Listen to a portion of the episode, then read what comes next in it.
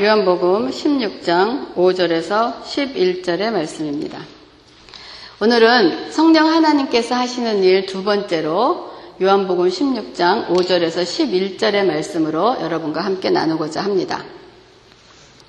지난 시간에 요한복음 14장을 통해서 성령 하나님께서 하시는 일 중에서 성령 하나님은 내 안에 거하시면서 나를 하나님 믿게 하시고 하나님 말씀을 알게 하실 뿐만 아니라 보혜사 곧 아버지께서 내 이름으로 보내실 성령 그가 너희에게 모든 것을 가르치고 내가 너희에게 이른 모든 것을 생각나게 하시는 일을 하는 것이다 라고 말씀을 드렸습니다. 여러분이 이 요한복음 지금 16장을 들으시면서 어, 떤 지금 이 셋업으로 들으셔야 되냐면 예수님이 십자가에 달려 돌아가시기 전에 바로 하시는 말씀들입니다. 그러니까 굉장히 중요한 말씀 아니겠어요? 예수님이 돌아가시기 전에 제자들은 모릅니다. 앞으로 무슨 일이 일어나는지 모르는데 예수님이 그 모르는 제자들에게 죽기 전에 이러한 이러한 일, 특히 예수님이 돌아가시고 난 다음에는 성령 하나님이 이 땅에 오셔서 그 성령 하나님이 너희들에게 무슨 일을 할 것인가를 정확하게 자세하게 알려주시는 것이 지금 요한복음 16장에 있는 말씀입니다. 그리고 나서 이제 요한복음 17장에는 예수님께서 기도하시는 것입니다. 십자가 지시기 전에 하나님께 어, 백성들을 위한 기도를 하시는 거기 때문에 이 요한복음 지금 16장을 들으시면서 지금 그 상황이 예수님이 십자가에 돌아가시기 전에 제자들에게 예수님이 가시고 다시 오실 성령님이 어떠한 분이시는가를 제자들에게 알려주시는 그 굉장히 중요한 메시지란 말이에요. 그러면 좀 이렇게 중요한 거면 여러분 하나님 예수님께서 우리에게 가시면서 어떤 중요한 약속을 해주시려면 좀 어떤 걸 좀 해주셨으면 좋겠어요. 어? 좀 확실하게 뭐, 야 너가 이거를 다 어? 알게 될 거라든지 뭐 어떠한 좀 엄청난 이렇게 좀 확실한 이렇게 눈에 보이는 것 이런 거를 좀 주셨으면 좋겠는데 하나님께서 예수님께서 말씀하시는 것은 그 보내신 성령이 너희 안에서 너희들을 모든 걸 다 가르치고 생각나게 하리라는 그런 말씀을 한단 말이에요. 가르치고 깨닫게 된다는 그런 말씀. 좀 이렇게 뭘 얻는 걸 해주시는 게 아니고 깨닫고 알게 된다 하는 그런 말씀을 해주시는 거란 말이에요. 근데 그것이 왜 그렇게 중요한 것인가 한번 우리가 이제 그 두 번째를 보면서 알아보겠습니다. 그래서 오늘 두 번째로 요한복음 16장에 나타난 성령 하나님의 하시는 일을 살펴볼 때 우리가 요한복음 16장 5절에서 7절의 말씀을 우리가 본문을 보겠습니다. 5절에 지금 내가 나를 보내신 이에게로 가는데 너희 중에 나더러 어디로 가는 자 가느냐 묻는 자가 없고 도리어 내가 이 말을 함으로 너희 마음에 근심이 가득하였도다 라고 지금 말씀을 하고 계세요. 지금 예수님이 어디로 가신대요. 근데 어디로 가는데 간다 그러니까 제자들 중에서 아유 어디로 가시냐라고 물어보지 않고 오히려 가시는 것 때문에 걱정을 하고 있다라고 하는 그 말씀이 여러분 어떠한 생각이 드십니까? 만약에 예를 들어서 우리 두 부부가 어디를 간다 그랬더니 여러분들이 아니 목사님 어디를 가세요? 무슨 일이 있으세요? 라고 그렇게 걱정하는 것보다 그거에 대해서는 관심이 없고 아니 저 목사님 가면 우리 교회는 어떡하지?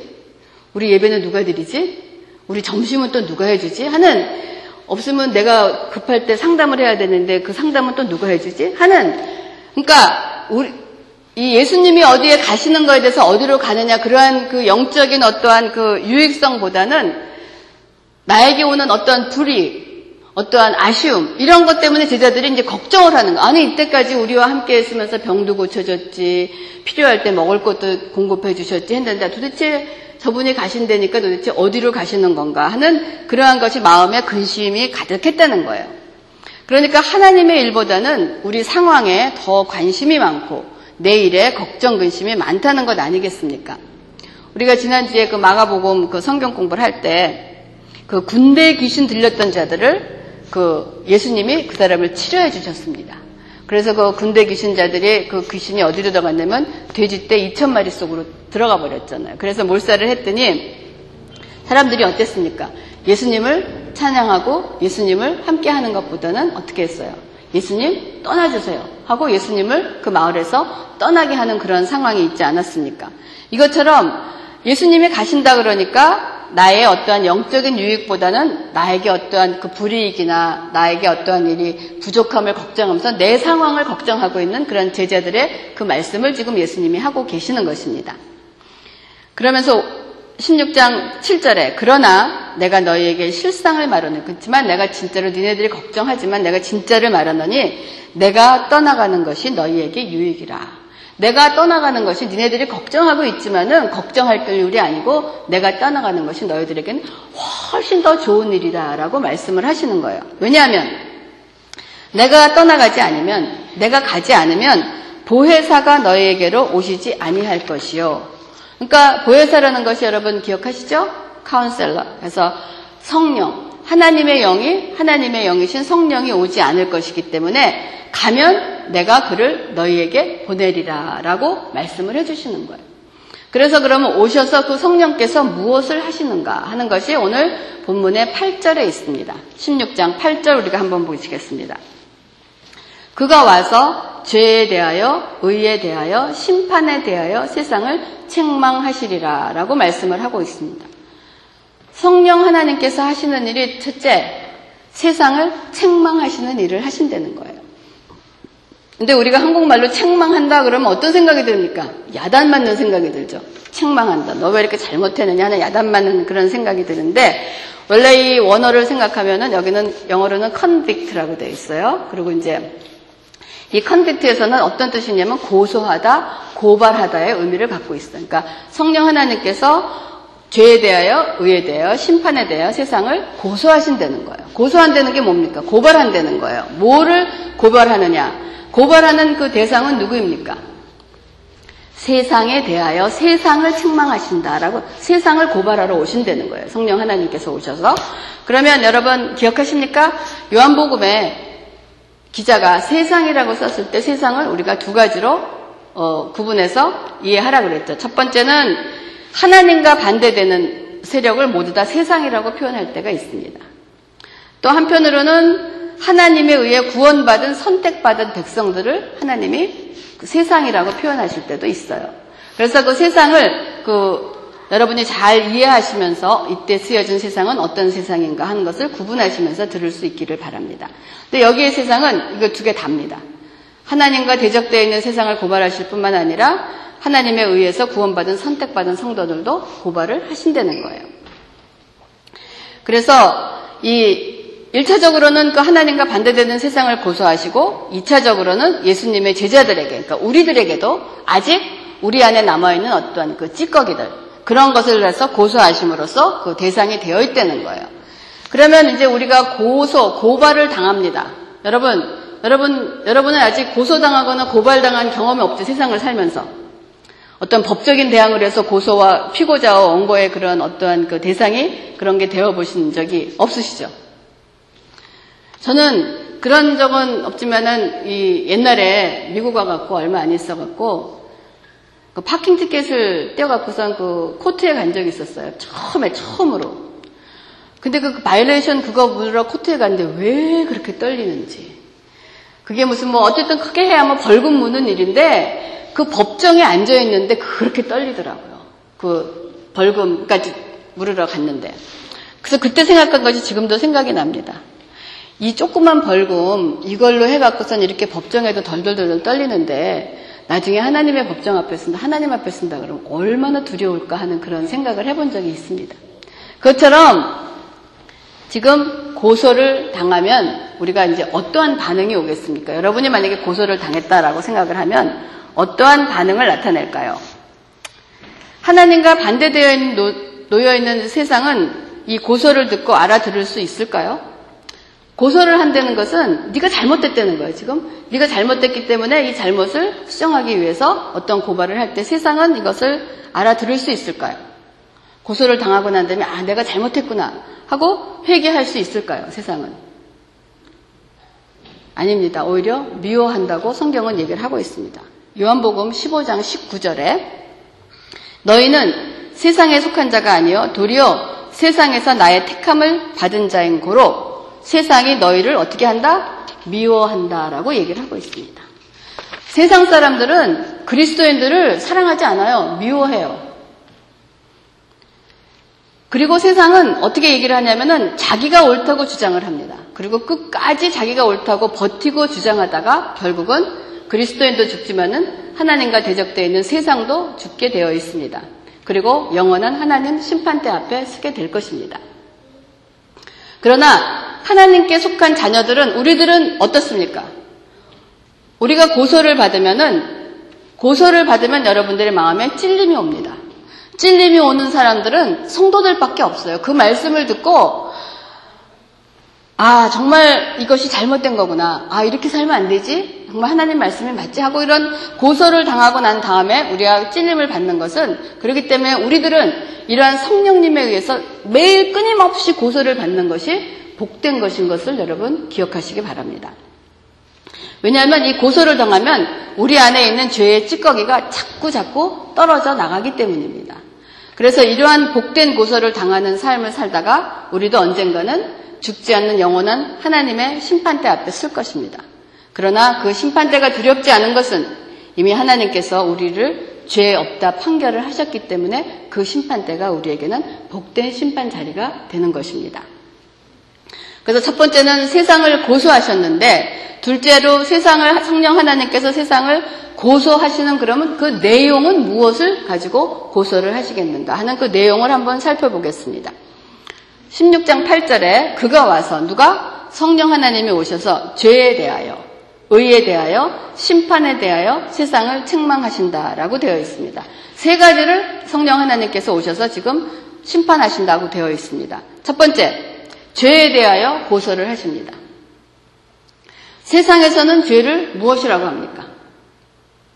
세상에서 말하는 죄란 어떤 도덕적, 윤리적, 어떤 사회법적인 위반을 하는 것을 죄라고 인정을 하지 않습니까? 그러나 성령 하나님께서는 죄라고 하시는 것은 우리가 16장 9절에 되어 있습니다. 하나님께서 죄에 대한 분명한 데피니션을 내려주셨습니다. 9절입니다. 우리가 다 같이 한번 읽어보겠습니다. 죄에 대하여 함은 저희가 나를 믿지 아니함이요라고 되어 있습니다. 하나님이 말씀하시는 죄는 예수 그리스도. 여기서 죄에 대한 저희가 나를 믿지 않는 것은 예수 그리스도를 믿지 않는 것이 죄라고 오늘 분명하게 말씀을 하고 계시는 것입니다. 그래서 성경에 말씀하시는 죄에 대한 분명한 정의를 알고 그러므로 하나님 편에서 보실 때 예수를 믿지 않는 자들은 모두 다 죄인이다라고 죄다라고 지금 고소를 하고 계시는 것입니다. 그리고 이제 두 번째 고소하시는 내용은 무엇입니까?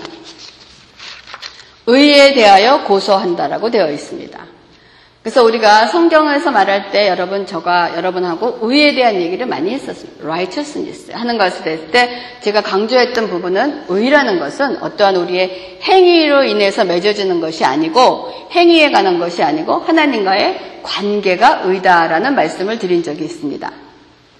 근데 오늘에 있는 이 본문의 그 의는 그러한 쪽의 의라기보다는 누가 옳고 그르냐 하는 것을 얘기하는 거예요. 지금 세상이 세상이 옳으냐 아니면 예수 그리스도가 옳으냐 하는 거 누가 옳고 그름에 대한 것을 지금 말하고 있는 그런 의를 얘기하는 것입니다. 그래서 의에 대해서 고소를 하신다고 그랬는데 16장 10절 보겠습니다. 그러면 그 의에 대하여 하는 것이 무엇인가? 자, 16장 10절입니다. 의에 대하여야 함은 내가 아버지께로 가니 너희가 다시 나를 보지 못함이요라고 말씀하십니다. 여러분 이 말씀이 이해가 가십니까? 의라는 것이 의에 대해서 지금 고소를 하시는데 내가 아버지께로 가니 너희가 다시 나를 보지 못하는 것이 의다라고 지금 예수님은 말씀을 하고 계시는 거란 말이에요. 그러면 이 지금 이 16절의 말씀이 제가 초장기에 말씀드렸던 것처럼 지금 예수님이 앞으로 십자가에 달려 돌아가실기 전에 바로 말씀을 하신 것입니다. 말씀을 하셨는데 지금 예수님은 십자가에 못 박혀 죽게 되어 있는데 지금 이 절에 뭐라고 하시면 내가 아버지께로 가니 너희가 다시 나를 보지 못한다라고 얘기를 하고 계신단 말이에요. 그것이 의뢰는 거예요. 다시 말하면 이 말씀은 세상은 자신들이 지금 옳다고 생각을 하고 있습니다. 즉 세상이 의롭다는 거예요. 그렇기 때문에 예, 세상은 예수님이 틀렸다고 판단을 내립니다. 그래서 예수님을 십자가에 못 박아 죽였습니다. 그렇지 않습니까? 세상이 재판을 해서 예수님이 잘못됐다. 네가 죄인이다라고 세상은 예수님을 판결해서 어떻게 판결을 내렸습니까? 너는 사형이다라고 예수님을 십자가에 못 박혀 죽였습니다. 그러나 예수님께서는 너희가 옳다고 생각해서 너희들이 나를 죽였지만 나는 죽지 않고 다시 살아나서 아버지께로 간다라는 말씀이 지금 의에 대한 그 말씀을 너희가 내가 아버지께로 가니 너희가 다시 나를 보지 못한다는 것은 니네들이 내가 틀렸다고 나를 죽였지만은 나는 죽지 않고 다시 살아나서 아버지께로 가는 것이 바로 의다. 그렇기 때문에 누가 옳습니까? 예수님이 니네들이 내가 틀렸다고 나를 죽였는데 그러면 그 영원히 예수님이 죽음에서 일어나지 못하고 영원히 죽어야지만 세상에 옳은 것을 증명을 하는데 예수님이 죽음에서 일어나셔서 다시 하나님께로 가신 것은 누가 옳다는 것입니다. 세상이 틀렸다는 것을 지금 얘기하고 있기 때문에 바로 그것이 의다라고 말씀을 하고 계시는 것입니다. 여러분 이해가 가십니까? 그렇기 때문에 너희가 옳은 것이 아니라 너희가 옳지 않다고 죽인 나 예수가 바로 의다라고 얘기하는 거예요. 예수님 자신이 바로 의다라고 말씀을 하시는 거예요. 왜냐? 의란 아버지께로 가는 거란 말이에요. 그러면 아버지께로 갈 수 있는 사람은 누구입니까? 의로운 자 외에는 아무도 하나님은 의로우시긴 분이기 때문에 아무도 의로운 자 외에는 갈 수가 없습니다. 근데 세상이 예수가 의롭지 못하고 죄인이다라고 죽였는데 그 죽인 예수가 아버지께로 간다는 것은 누굽니까? 바로 예수님이 의롭고 예수님이 옳다는 얘기를 지금 하고 있다는 것입니다. 왜냐하면은 아버지께로 갈 수 있는 사람은 예수님 외에는 아무도 없다는 것이 로마서 10장 10절에도 보면 의인은 없나니 하나도 없기 때문에 예수님을 제외하고는 아버지께로 갈 사람이 아무도 없다는 것입니다. 그래서 세상 성령께서 세상을 향하여 고소하시기를 너희들이 옳다고 생각하는데 아니다. 오직 옳은 분은 예수님 뿐이다 라는 것을 지금 우리에게 고소를 하고 계십니다. 그러면 우리가 이런 고소를 받은 우리들은 여러분들은 어, 떻습니까 아, 내가 옳은 줄 알았는데 하나님의 말씀을 듣고 보니까 아, 이거 정말 내가 틀렸구나. 이게 아니었구나 하면서 우리는 아이고 이거 큰일 났구나. 내가 정말 내 뜻대로 사는 것이 정말 맞는 줄 알았는데 아 이게 아니었구나. 하나님 어떡합니까? 이 죄인으로 우리가 마땅히 죽어야 되는데 살 길은 없는가? 아 어찌하면 좋까? 이 찔림을 받으면서 우리가 매일 회개하면서 하나님 앞으로 자꾸 갖고 가려고 내 것을 버리려고 하는 삶을 사는 것이 바로 의에 대한 이러한 말씀인 것입니다. 이러한 말씀이 지금 우리에게만 일어나는 것이 아니고 성경에 기록이 되어 있습니다. 우리가 사도행전 2장 36절에서 37절의 말씀을 보겠습니다. 우리 사도행전 그 요한복음 다 끝나고 나면 그 뒤에 사도행전이 있죠. 사도행전 2장 36절, 37절에 보면 베드로가 이제 성령을 받고 난 다음에 이스라엘 백성들을 향해서 설교를 하는 거예요. 이스라엘 온 집이 정령 알지니 자 너희가 십자가에 못 박은 이 예수를 자 책망하는 겁니다. 너희들이 세상이 옳다라고 예수를 죽였는데 너희가 십자가에 못 박은 이 예수를 하나님이 주와 그리스도가 되게 하셨느니라 라고 베드로가 말씀을 선포합니다. 그랬더니 37절에 저희가 이 말을 듣고 마음에 어떻게 됐냐? 찔려. 고소를 당한 거예요. 마음에 찔려 베드로와 다른 사도들에게 물어 가로되 형제들아 우리가 어찌할 거? 야 이제 우리가 어떻게 하면 좋겠느냐? 이거를 우리가 정말 예수를 죽인 것이 잘못된 것이고 정말 우리가 죄인으로서 깨달아야 되는데 이걸 어떻게 하면 될까? 어찌할 거 하거늘 베드로가 말합니다. 회개하여 각각 예수의 이름으로 세례를 받고 죄사함을 받으라. 그리하면 성령을 선물로 받으리라 하는 것이 성령께서 우리에게 하시는 일입니다. 그런데 이런 말씀이 선포되면 누구나 다 깨달았습니까? 전부 다 어찌할 거 하고 무릎을 꿇겠습니까? 똑같은 상황이 있는데 우리가 사도행전 7장 보겠습니다. 사도행전 7장 54절에 이건 이제 스테반이 스테반 집사가 이스라엘 백성들을 향해서 이제 똑같은 복음을 전한 것입니다. 이제 너희가 십자가에 못 박은 이 예수를 이 예수님에 대한 복음을 전한 거예요. 그랬더니 7장 54절에 그 말씀을 듣고 있던 그 무리들이 어떤 반응을 일으켰느냐? 저희가 이 말을 듣고 마음에 찔려 저를 향하여 찔리긴 찔렸어요. 자기를 틀렸다고 하니까 찔리긴 찔렸는데 그 찔림의 반응이 어떻게 됐느냐? 이를 갈거늘, 이를 가는 거예요. 아니 어떻게 나를 틀렸다고 하느냐. 그러면서 이를 갈거늘 7장 57절에 보세요. 저희가 큰 소리로 지르며 귀를 막고 듣기 싫다는 거예요. 내가 틀렸다고 지금 하나님께서 네가 잘못됐다고 얘기하니까 아니다. 내가 왜 틀렸냐 하고 귀를 막는 거예요. 그러고 나서 귀를 막고 일심으로 마음이 하나가 돼서 그에게 달려들어 성 밖에 내치고 돌로 칠세. 성 밖에 내보내고 세반 집사를 돌로 쳐서 죽이는 사건이 벌어졌습니다. 자, 성령께서 우리를 세상을 향하여 고소하십니다. 고소할 때 하나님의 백성들은 그 말씀을 듣고 깨닫고 회개를 하는가 하면 하나님의 말씀을 듣지 못하는 자들은 어떻게 됩니까? 귀를 막고 달려들어서 하나님의 말씀을 죽이는 사건이 일어나는 것이 우리가 사도행전에서도 보여지고 있는 것입니다. 그러면 왜 세상은 내가 왜 틀렸느냐? 내가 옳다고 생각하는데 왜 나를 틀렸다고 하면서 분하여서 달려들어서 예수님을 죽이고 대적하는 것이 하나님을 알지 못하는 세상이 찔림을 받았을 때 나오는 그러한 현상인 것입니다. 그럼 이러한 사건은 지금 신약에만 나타났느냐? 아닙니다. 옛날 구약에도 있었어요. 여러분, 가인 아시죠? 가인과 아벨. 그 옛날에도 가인이 하나님께서 너의 제사는 잘못되었다라고 하시자 가인이 화가 났어요. 화가 나갖고 그 분풀이를 누구 했냐? 아벨에게 했어요. 하나님이 아벨의 제사는 받으셨거든요. 아벨의 제사는. 그랬더니 그 분풀이를 동생에게 아벨에게 해서 어떻게 했습니까? 아벨을 또 죽였습니다. 그래서 동생 아벨에게 한 것은 가인이 동생 아벨에게 한 것은 동생에게 분풀이를 한 것이 아니라 동생에게 한 것이겠습니까?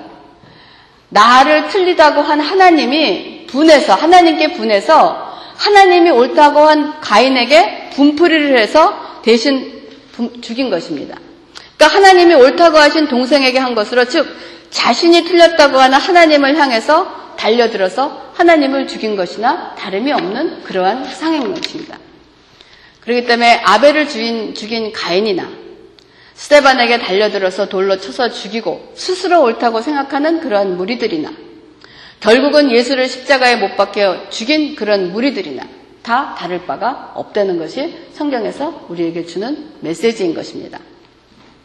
그러므로 성령께서는 예수를 믿지 않는 것이 죄다라고 분명하게 얘기를 하고 계십니다. 그러면서 또한 예수를 믿는 것이 의다. 세상이 옳은 것이 아니고 예수가 올바른 의다라는 것을 지금 성령께서는 이 땅에 오셔서 우리에게 고소하시고 고소하심으로 우리를 깨닫게 하시고 알게 해주시는 것입니다. 그리고 마지막으로 세 번째로 성령께서 고소하시는 내용은 심판에 대하여 고소하신다라고 되어 있습니다. 11절에 요한복음 16장 11절입니다. 16장 11절에 심판에 대하여라 함은 이 세상 임금이 심판을 받았음이니라 라고 말씀을 하고 계십니다. 그 요한복음 12장 31절에도 이제 이 세상에 심판이 이르렀으니 이 세상 임금이 쫓겨나리라 라고 말씀을 하고 계세요. 우리가 사도신경에 그 신앙 고백하지 않습니까? 본디오 빌라드에게 고난을 받으사 십자가에 못 박혀 죽으시고 라고 되어 있어요. 이 말씀은 그 빌라도가 예수님을 죽였다라고 말하기보다는 세상이, 세상의 권세가 예수를 재판하여 사형 선고를 해서 내려 죽였다 하는 그러한 말씀입니다. 이것은 마치 어, 예수 그리스도가 세상의 심판을 받고 재판을 받고 십자가에 못 박혀 죽은 것은 마치 그리스도인이 세상에 의해서 어떤 심판을 받은 것처럼 그렇게 보입니다. 그러니까 주도권을 세상이 쥐고 있는 것 같습니다. 세상이 승리를 한 것처럼 보여집니다. 그래서 통일교에서는 그 십자가에 달려 죽으신 예수님을 실패자, 패배자로 얘기를 하고 있습니다. 또 가정도 없기 때문에 온전하지 못하다 하는 그러한 말을 하면서 실패자라 loser라고 얘기를 하는 것입니다. 근데 정말 세상이 승리한 것일까요? 예수님께서 십자가에 달려 돌아가시면서 하신 말씀 중에서 요한복음 19장 30절에 뭐라고 말씀하셨냐면 다 이루었다라고 얘기했어요. 다 이루었다. It is finished. 완전히 거예요. 자, 다 이루었다. 완전히 끝났다라고 얘기하는 사람은 누가 그런 일을 다 할 수가 있겠습니까? 하나님이 완전히 다 지불을 완료하셨다는 거예요. 그렇기 때문에 사도행전 2장 23절, 24절에 보면 세상이 예수 그리스도가 죄인이기 때문에 옳지 않기 때문에 불의하기 때문에 십자가형으로 죽였는데 죽여서 세상이 예수 그리스도를 심판한 것 같지만은 사도행전 2장 23절과 24절에는 이렇게 말씀하고 있습니다. 그가 하나님의 정하신 뜻과 미리 아신 대로 내어준 바 되었거늘 예수님이 하나님 예수님과 그가라는 것은 예수님입니다. 예수님이 하나님의 정하신 뜻과 미리 아신 대로 내어준 바 되었거늘 너희가 법 없는 자들이 손을 빌어 못 박아 죽였으나 너희들이 세상이 예수님을 죽임으로써 너희 세상이 이긴 것 같고 세상의 심판자 같고 세상의 주도권을 가진 보였지만은 하나님께서 사망의 고통을 풀어 살리셨으니 이는 그가 사망에게 매여 있을 수 없습니다. 라고 사도행전은 말씀하고 있는 것입니다. 세상은 어떻게 할 수 없다는 것, 예수 그리스도를 어떻게 할 수가 없다는 것을 얘기를 하고 있는 것입니다. 그러나 지금 우리가 살고 있는 세상에서는 마치 그리스도인들이 심판을 받는 것처럼 보입니다. 왜냐하면 세상의 원리 속에서 그리스도인들이 하나님의 말씀을 따라 살려면 어려울 수밖에 없습니다. 어려움이 따라오게 되어 있습니다. 그래서 어떻게 보면 우리가 연약해 보일 수도 있고, 어떻게 보면 우리가 실패한 자는 실패자처럼 보일 수도 있고, 또 우리가 손해를 봐야 될 때도 너무나 많이 있는 것입니다. 또 어떨 때는 어리석은 자처럼 보일 때도 있는 것이고, 이렇기 때문에 세상을 살아갈 때 우리는 진자 같고 모든 것을 잊어버린 자 같고 연약한 자 같고 약한 자 같은 그러한 모습이 우리 세상을 살아가는 그리스도인들의 모습인 것입니다. 하지만 반면에 세상은 화려합니다. 또 매력도 있습니다. 재미도 있습니다. 또 세련도 되어 있습니다. 또 따라가고 싶은 것처럼 정말 갈 곳도 세상은 그렇게 보입니다. 근데 우리 겉으로 보이는 우리 그리스도인의 삶에 막 매력이 있습니까? 재미가 있습니까? 막 매력이 세련돼 갖고 정말 매주 주일뿐만 아니고 정말 매일이라도 나는 교회를 가서 예배를 드리고 싶다는 어떤 그러한 것이 우리의 마음속에서 불타 올라오십니까? 안 그렇다는 이게 세상에 매여 있어서 세상은 그렇게 보이는데 우리 그리스도의 삶은 사실 그렇게 보이지 못하는 거예요. 그래서 그렇게 보일 뿐만 아니라 세상은 화려해서 내 마음을 빼앗아가는 정도가 아니라 실질적인 권세가 있는 그런 세상이기도 합니다. 우리가 살고 있는 이 세상에. 어쩌면 아주 현실적으로 나의 삶의 많은 부분을 좌지우지할 수 있는 힘이 있는 곳이 바로 이 세상인 것입니다. 그러나 성령께서는 우리에게 이러한 세상은 이미 심판을 받았다라고 말씀을 하십니다. 이러한 이미 심판받은 존재인 이 세상, 이 세상의 임금은 이미 끝난 존재라고 성령께서는 말씀을 하고 계시는 것입니다. 그런데 이미 이러한 사형 선거가 내려진 존재, 이미 미래에 희망이 없는 이 존재를 쫓아다니고 거기에 마음을 두고 거기에서 행복을 그 그늘 아래서 살려고 하는 사람들처럼 불쌍한 사람은 사실 없다는 거예요. 그러므로 주님께서 요한복음 16장 33절에 우리에게 말씀하십니다. 세상에서는 너희가 환난을 당하나 담대하라 내가 세상을 이기었노라 라고 말씀을 하죠.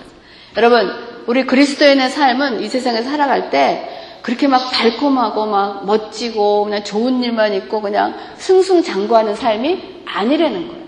예수님은 우리에게 분명히 말씀하십니다.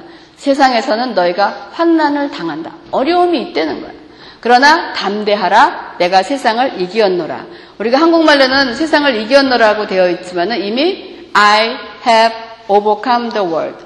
어떻게 됐습니까? 현재 완료로 끝나버린 거예요.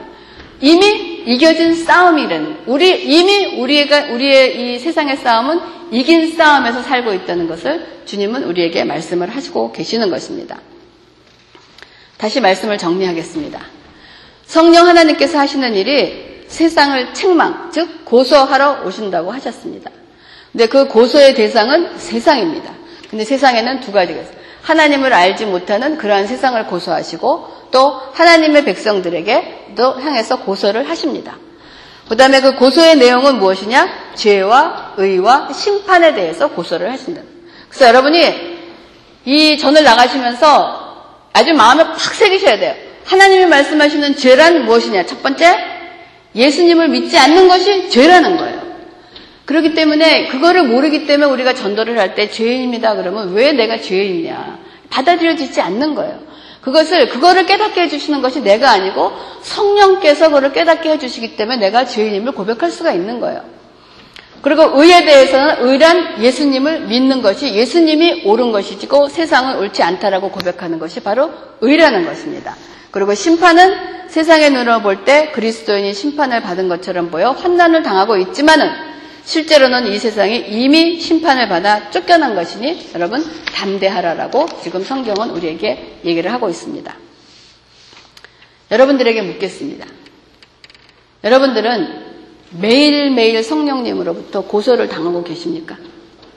찔림을 받고 계십니까? 야, 내가 이러면 안 되지. 난 정말 어떨 때는 내가 정말 구원 받았나? 어떨 때는 정말 예수가 예수의 영이 내 안에 있나?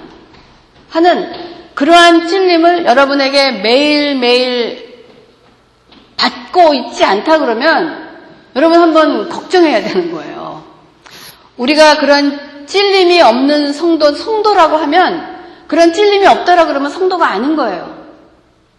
그렇기 때문에 여러분이 만약 이런 찔림이 없다면 우리 안에 성령님이 계시지 않는 것인가 하고 고민하면서 기도하면서 성령을 구해야 되는 것입니다. 이러한 거룩한 찔림을 통해서 우리 내 안에 있는 세상의 불순물들이 점점 점점 빠져나가게 되는 것. 그래서 성령께서 우리에게 고소하신다고 말씀을 하고 계시는 것입니다. 그래서 우리가 불신이 믿음으로 바뀌어집니다. 또한 걱정과 근심이 평안과 기쁨으로 바꿔집니다. 그리고 감사함으로 자꾸자꾸 바꿔져 가는 삶이 성령께서 우리 안에 함께 해주시는 그러한 일인 것입니다. 그래서 말씀을 마치면서 다음 한 주간도 여러분의 삶 속에서 성령님의 거룩한 찔림을 통해서 그냥 찔림을 받으셔야 돼요. 나는 왜 이러나?